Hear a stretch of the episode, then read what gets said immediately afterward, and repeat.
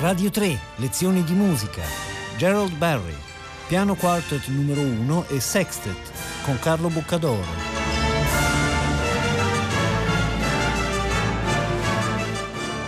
Un saluto a tutti gli ascoltatori di Radio 3 da Carlo Boccadoro, bentornati alle nostre lezioni di musica. Oggi ci occupiamo di un compositore irlandese. Il nostro giro ci sta portando a spasso per Inghilterra, Scozia e Irlanda. E il compositore è nato nel 1952 e che è considerato attualmente il più importante compositore irlandese vivente e che si chiama Gerald Barry.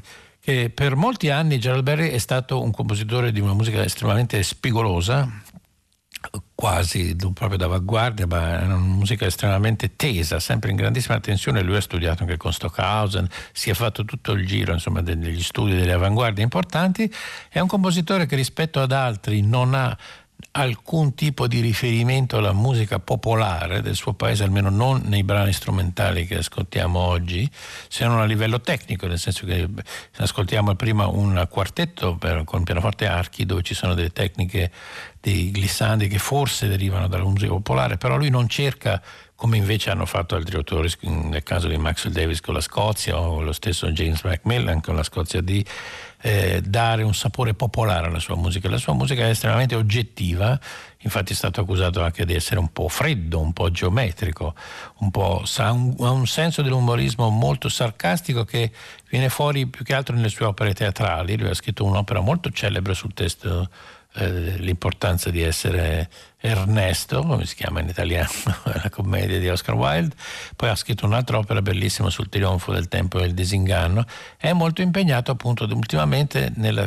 creazione di opere liriche, ma è venuto alla ribalta invece a metà degli anni 70 primi anni 80 grazie alla sua produzione strumentale. Noi ascoltiamo due brani, uno più recente che è appunto questo quartetto del pianoforte archi numero 1 che è del 1994 ed è una musica appunto apparentemente senza compromessi, a volte aggressiva ritmicamente, molto complessa da eseguire, non facilissima sempre da ascoltare. Negli ultimi anni però appunto già in questo quartetto rispetto al brano che sentiamo dopo c'è un, così, un ammorbidire, un smussare un po' gli spigoli, gli angoli in favore di una dimensione eh, più comunicativa maggiore. Eh, la tesi di Gerald Barry, che è quello che appunto sta eh, lui dice che si rifà spesso alle forme del passato, ma per, semplicemente perché secondo lui le forme sono immutabili. Lui dice nella storia dell'arte non cambia mai nulla.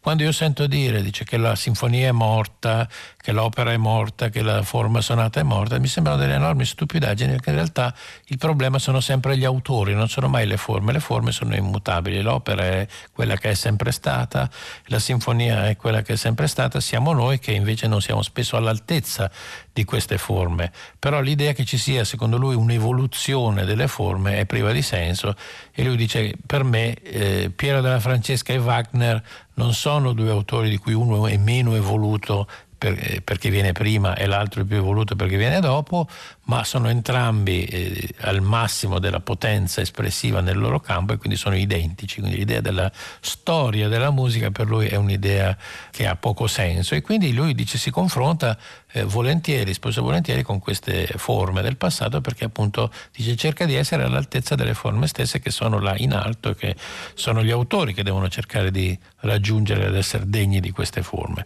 Ascoltiamo questo piano quartet numero uno di Gerald Berry e ne parliamo man mano.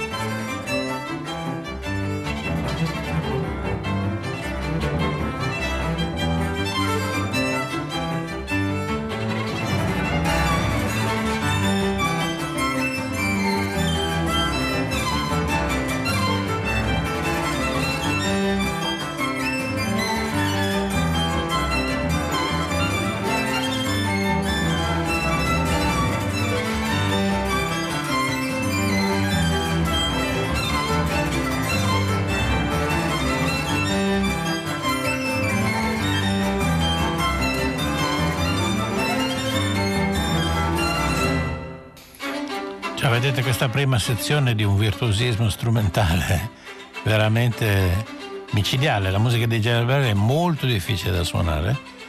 E avete visto che erano tutta una serie di figure velocissime che venivano compresse sempre più rapidamente fino a quasi, eh, sono quasi saltate in aria.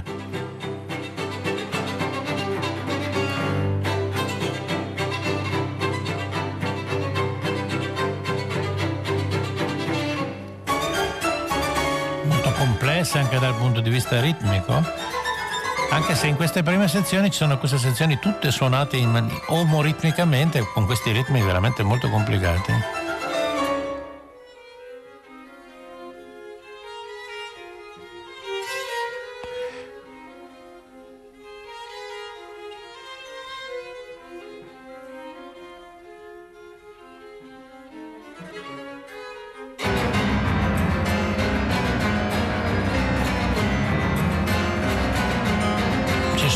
Spesso tre diciamo, ambiti, non possiamo parlare di tonalità, ma dei tre ambiti armonici che sono sovrapposti, che sono quello di Fa, quello di Do e quello di Si minore, però appunto sono usati simultaneamente in ritmi diversi, in tempi diversi, quindi non si ha mai una sensazione di un, un unico eh, luogo armonico dove stare, si sta sempre in posti diversi continuamente.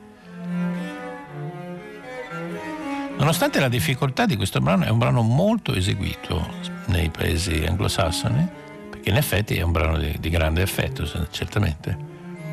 La difficoltà della, lui è uno di quegli autori come Brian Ferner, la cui difficoltà strumentale estrema non scoraggia però incredibilmente gli esecutori dal volerla affrontare.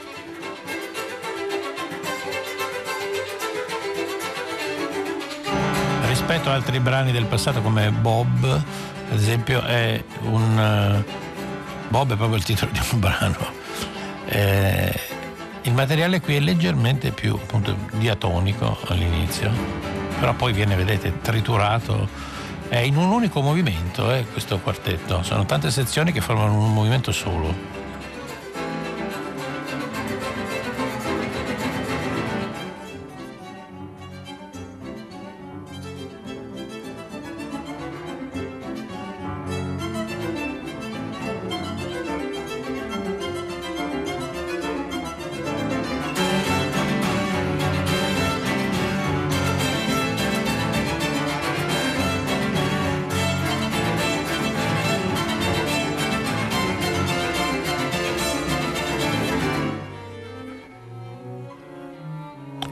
Si passa sempre da quella sezione ultra eh, rapida, senza soluzione di continuità, a questa seconda sezione che è in un tempo molto più tranquillo.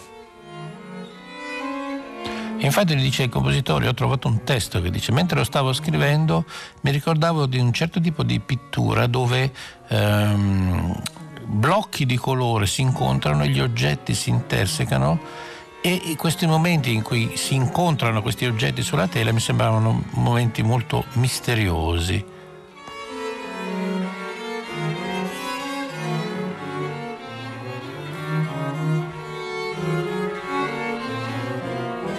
Un brano che appunto è scritto nel 92 ed è infatti è tutto a blocchi, cioè le sezioni, avete sentito la prima sezione è come un blocco unico, poi quest'altro, e non c'è transizione, lui evita completamente le transizioni fra una sezione all'altra. È come se, se fossimo su un vecchio LP, potremmo dire che salta la puntina e si passa immediatamente alla sezione successiva.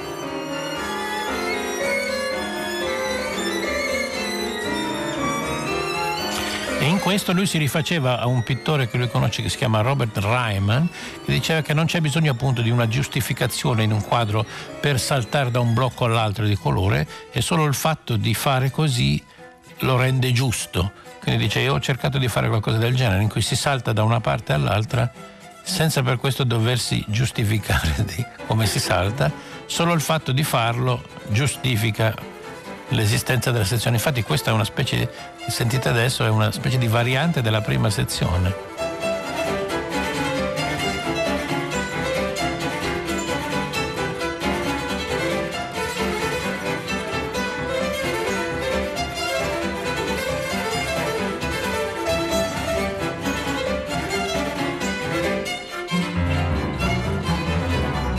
Delle sincopi molto complicate da fare per andare assieme. Grande virtuosismo ritmico.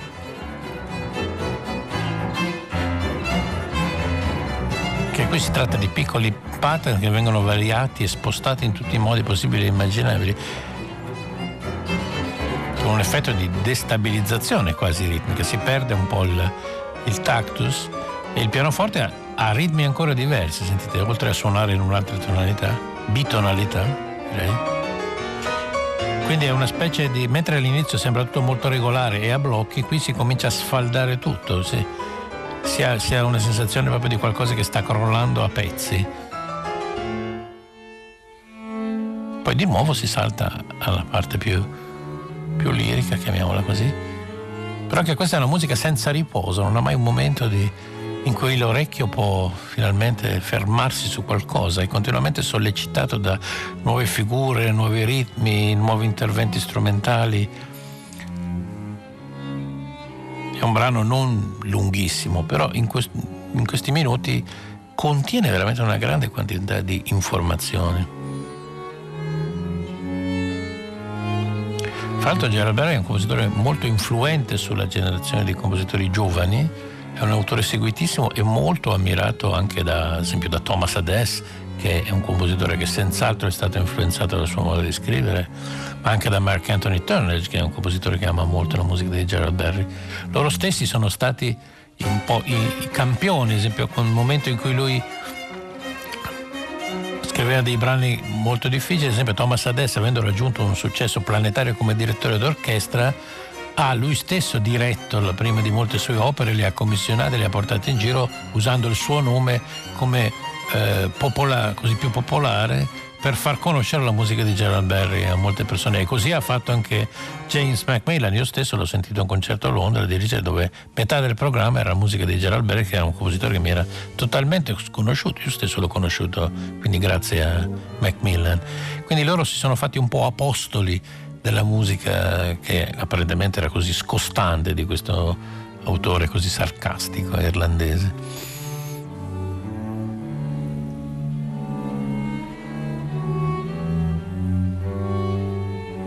Sembra curioso che un autore così poco interessato ai collegamenti diciamo, dialettici fra un elemento e l'altro abbia poi trovato invece una strada molto importante all'interno del teatro musicale dove invece questi collegamenti sono assolutamente necessari, dove una narrativa de, de, del suono e della storia è assolutamente fondamentale. Invece qui sembra voler mandare tutto a carte all'aria, insomma non c'è una narrativa comune fra i vari episodi.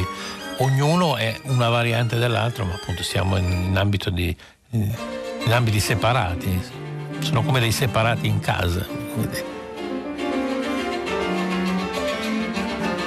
Però indubbiamente è una musica di grande vitalità ritmica, di grande interesse.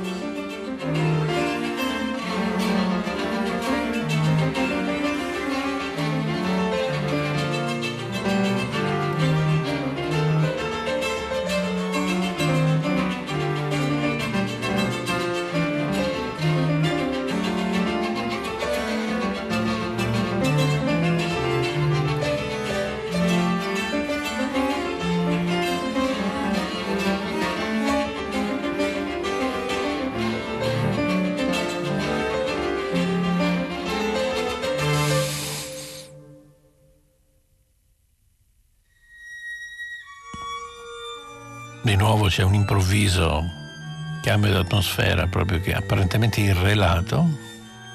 Questa però è una cosa che si ritrova in molti brani e che anche nel brano successivo, che è un brano precedente, che è un sestetto che sentiremo, c'è questa idea di, di far incontrare delle isole diverse con grande contrasto, senza, saltando proprio i ponti quelli che Shostakovich chiamava i ponti naturali fra le varie sezioni, che lui rimproverava la sagra della primavera di essere scritta tutta a segmenti e appunto di non avere ponti naturali, no? secondo lui era un difetto della partitura di Stravinsky. Chissà cosa avrebbe detto della musica di Gerald Berry, che questi ponti naturali sembra volerli proprio saltare a pie pari in continuazione.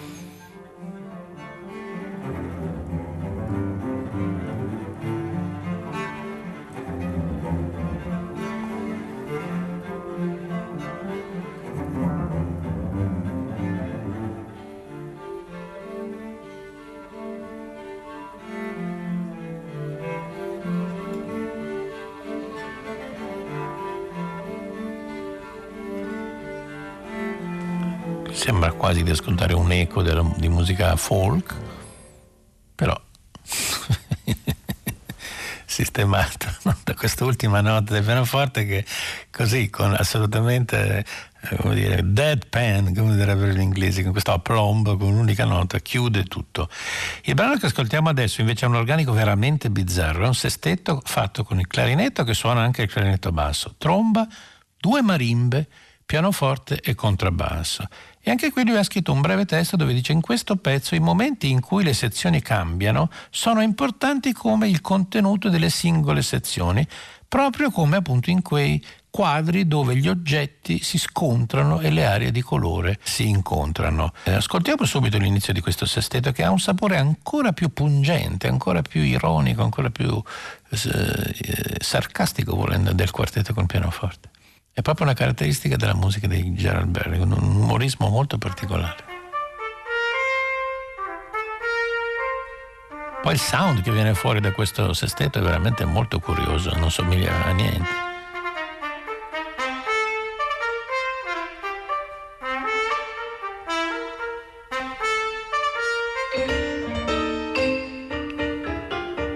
Questo invece è un brano del 1989 dove vedete sempre le due marimbe hanno questa capacità di puntualizzare ritmicamente le note del pianoforte, che hanno questo timbro unico, eh, suonando in unisono col pianoforte, hanno questo suono molto tagliente.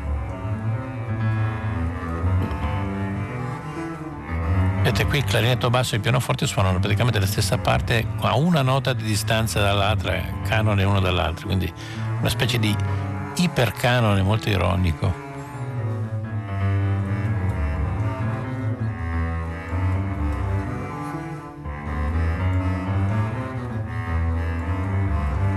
Molto sornione questa parte.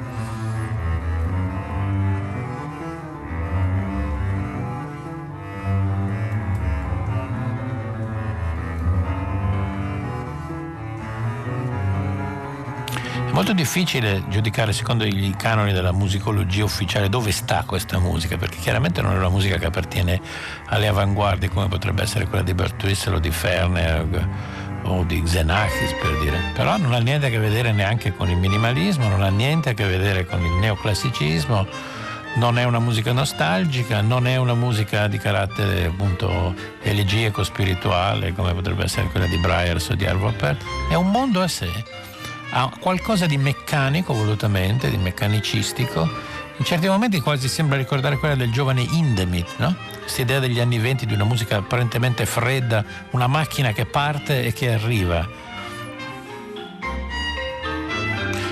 Questo pezzo a me fa pensare abbastanza alle Kammermusik di, di Hindemith, a parte il sound che ovviamente è diverso perché ci sono le marimbe, però questa idea di un processo che viene messo in moto e che si interrompe spesso di colpo, poi quando è finito è totalmente privo di qualsiasi afflato lirico, romantico, volutamente espressivo.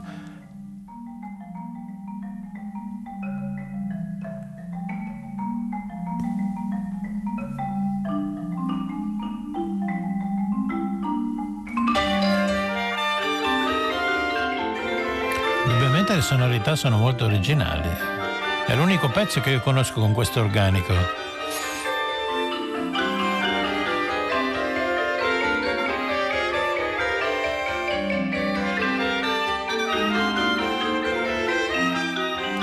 Musica tradizionale, ma non è nemmeno una musica totalmente eh, che rifiuta la tradizione. È veramente difficile capire dove mettere un musicista come Gerald Berry. E forse questo è anche uno dei motivi della sua originalità. Io ci ritrovo anche qualcosa di facade di Walton, ad esempio, in questo brano, questo uso della tromba, di queste figure eh, così stravinschiane, però con armonie diverse. Per esempio un uso della marimba che pur essendo ritmico non ha niente a che vedere con quello che ne avrebbe fatto Steve Reich. No? Qui di nuovo siamo a questi microcanoni a distanza di una nota che è come se fosse una specie di delay, di, di eco e riverbero, però tutto scritto.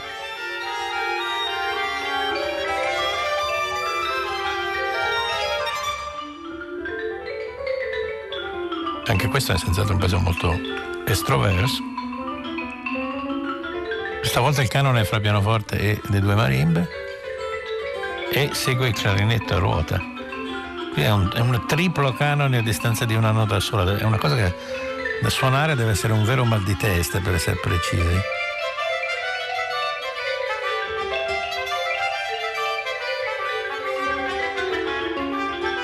Sono tutti a canone, questo è un effetto veramente da vertigine. A distanza tutti di un sedicesimo. Un'idea un po' perversa, devo dire, dal punto di vista esecutivo.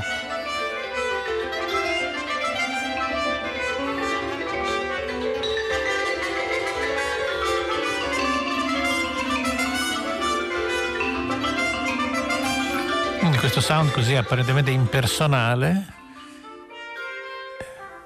io invece lo trovo molto divertente, io ci trovo molto della sua personalità, avendo ascoltato poi svariate musiche sue. Non lo trovo affatto freddo come molti critici lo accusano di essere, anzi certo è, è, un'ironia cartesiana, è un'ironia di grande chiarezza, è un'ironia che non lascia minimamente spazio, è più una smorfia che una risata, un sorriso diciamo così.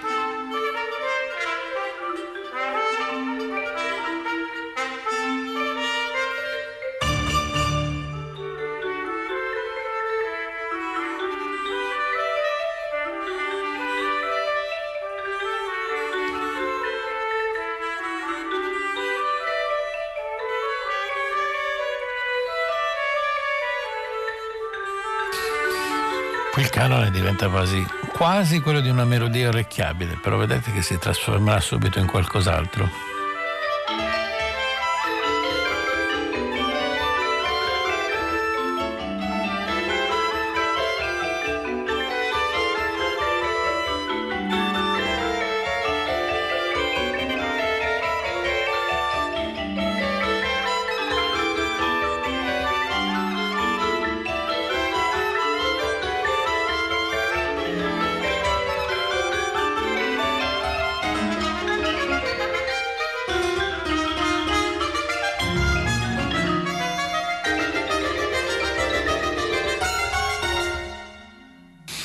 Questa sonorità così tagliente si ritrova qualcosa senz'altro anche dell'influenza di un grande maestro come lui, Andreessen, che con questi mix di ensemble, fiati e percussioni ha, ha creato proprio il suo stile e che senz'altro Gerald Berry conosce e ammira.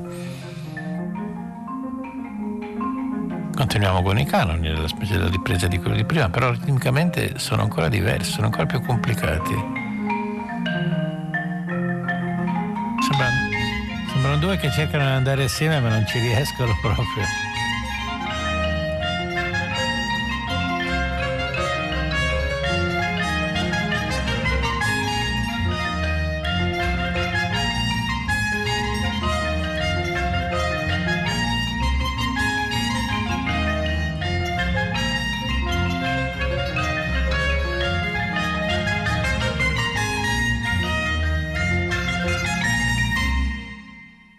Vedete proprio un incubo per chi lo suona questo brano, però vedete è il dono della sintesi, finisce subito, da, lascia la sua impronta e poi non, fa, non abusa del, del tempo del, degli ascoltatori. Ci sono svariati brani molto belli di Gerard Belli, ce n'è uno che è però è l'incubo di qualsiasi presentatore radiofonico perché il titolo consiste in un, in un trattino, cioè il titolo non ha un titolo, il titolo è un trattino tra parentesi quindi non so proprio come chiamarlo questo brano, ma l'ho sentito svariate volte, è un po' una specie di trattino underscore perché è al computer messo fra parentesi. Ci sono tanti brani, appunto, io vi consiglio di ascoltare anche le sue opere che sono molto belle, anche perché poi nelle parti vocali lui eh, mette, insomma, versa la sua ironia corrosiva anche sulla storia della musica dell'opera, quindi ci sono riferimenti a Monteverdi, alle opere di Handel, ad esempio, che lui ama molto, al, a quelle di Purcell, al, al teatro elisabettiano, eh, però poi c'è anche riferimenti contemporanei, perché poi c'è molto jazz nella sua musica. È un compositore da noi totalmente sconosciuto. Io non so nemmeno quando, eh, io la sua musica l'ho sempre ascoltata solo in Inghilterra. Qui non, non so se l'abbiano mai fatta.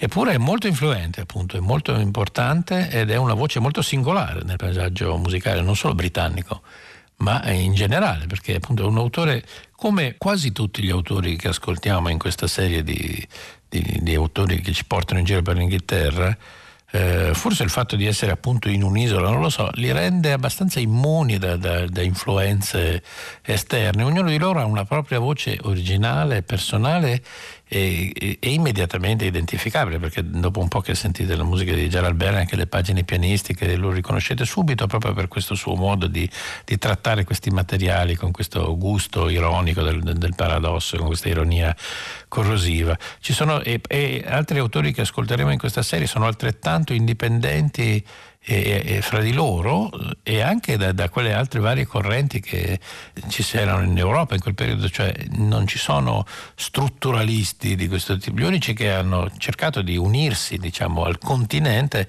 sono stati proprio quelli della scuola di Manchester come Bert Whistle, Maxwell Davis e Girl, che però poi nella loro musica inserendo appunto brani, elementi da folklore o trattando di tematiche tipiche del loro paese, sono riusciti a non essere dei cloni di Boulez, Stockhausen o Berio che pure ammiravano, ma lo hanno fatto in modo personale. Proprio questa indipendenza di pensiero sembra essere una delle caratteristiche della musica britannica più affascinanti cosa che poi è continuata anche con autori ben più giovani di, di, di, di Gerald Berry. Appunto pensate a Mark Anthony Turnage, appunto a Steve Martland, a Joe Doddell, ci sono tanti autori anche a Kenneth Haskett.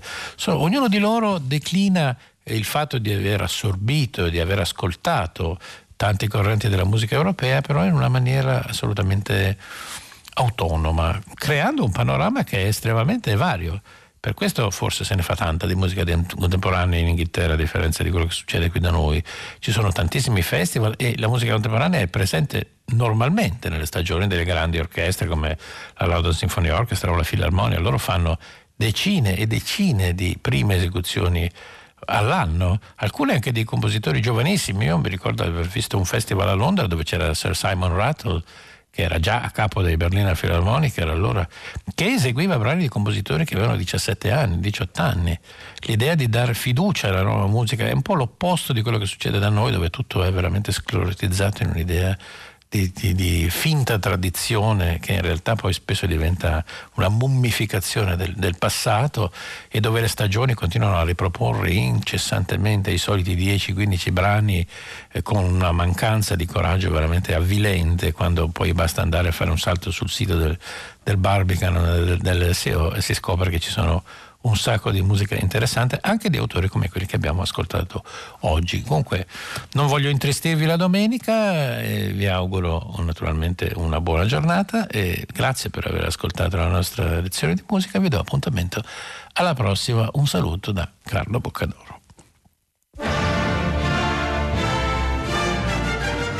Radio 3, lezioni di musica, a cura di Paola Damiani. Potete ascoltare tutte le lezioni di musica dal sito di Radio 3 e scaricarle con l'app Rai Play Radio.